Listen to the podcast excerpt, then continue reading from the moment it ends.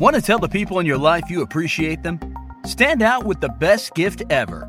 Minky Couture luxury blankets are the best gift ever for appreciation and recognition to say thank you every day of the year. And you won't have to worry about the best gift ever being late because Minky can fulfill your orders without the supply chain frustrations. Minky Couture has you covered at minkycouture.com. Hear that?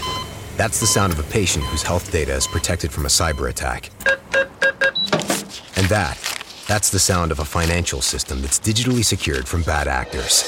Right now, there's an invisible war being fought on a digital battlefield that impacts what we do every day. That's why at Peraton, we do the can't be done to help protect the vital systems we rely on. Because if we don't, the alternative is unimaginable. Peraton. Hello, everybody, and welcome back to the Space News Pod, a daily podcast about space, science, and tech. I'm your host, Will Walden. And in this episode, I'm going to dig into a little bit of, well, I guess a question that I had. Sometimes late at night, I, I stay up and I think of silly things, but sometimes I think of cool things about space. This is one of those times. And I thought about hey, can we see the the flags on the lunar surface that the Apollo missions set there. So I dug into it and I found out that our flag on the moon is four feet long. And you would need an optical telescope around 200 meters in diameter to see it. That's around 650 feet. The largest telescope the Keck telescope in Hawaii is 10 meters in diameter. And the Hubble Space Telescope is 2.4 meters in diameter. That's really small compared to what we need. We need 200 meters in diameter. So, that being said, we cannot see the flags that human beings planted on the lunar surface from here on Earth. Now, we have a lunar orbiter right now, the LRO. And this LRO has taken pictures of the lunar surface and has identified the Apollo mission landing sites.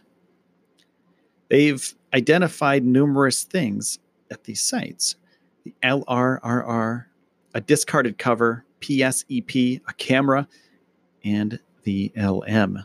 Now, this is really cool. The lunar module, they found that, the passive seismic experiment package, the PSEP, the laser ranging retro reflector, the LRRR, and the cover. Those are things that human beings left on Earth. And we can't see them from Earth because we don't have big enough telescopes, like I said before. But we do have imaging capabilities around the moon. So the Lunar Reconnaissance Orbiter is doing some work that we can't do here on Earth, which is really great.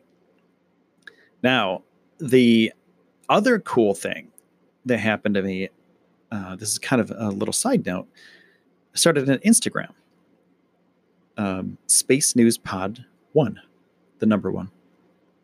And Michael Collins, the Apollo astronaut from the Apollo 11 mission, followed my Instagram account. How cool is that? Welcome, Michael, to the uh, Space News Pod family. Um, you know, if you want to join the family, you can become a space cadet on Patreon, patreon.com slash space news podcast. I'm updating the Patreon a little bit too, because I don't think I've been paying much attention to it lately, and I I feel kind of bad because people that are helping me out, um, it, it takes it takes a lot of time to do the things that I want to do with it. So the people that are helping me out, I really do appreciate it, and I'm going to do better in the future to bring you better content than what I have been. So I just want to say thank you for all the support. And so back to the original question here. Are there any telescopes that can see the flag and lunar rover, rover on the moon. Well, we can see the rover, right? We can see, well, we can see the landing site. We can see a couple things the LRRR camera, the LM, the discarded cover, and the PSEP. But from Earth, nope. Nope, nope, nope. Only from the LRO. So, my friends, I want to say thank you for all of your support. Thank you for taking the time out of your day to spend it here with me on the Space News Pod. Make sure to hit that follow button. And my name is Will Walden, and I'll see you soon. Hear that? That's the sound of a patient whose health data is protected from a cyber attack. And that, that's the sound of a financial system that's digitally secured from bad actors. Right now, there's an invisible war being fought on a digital battlefield that impacts what we do every day. That's why at Peraton, we do the can't be done to help protect the vital systems we rely on. Because if we don't, the alternative is unimaginable. Peraton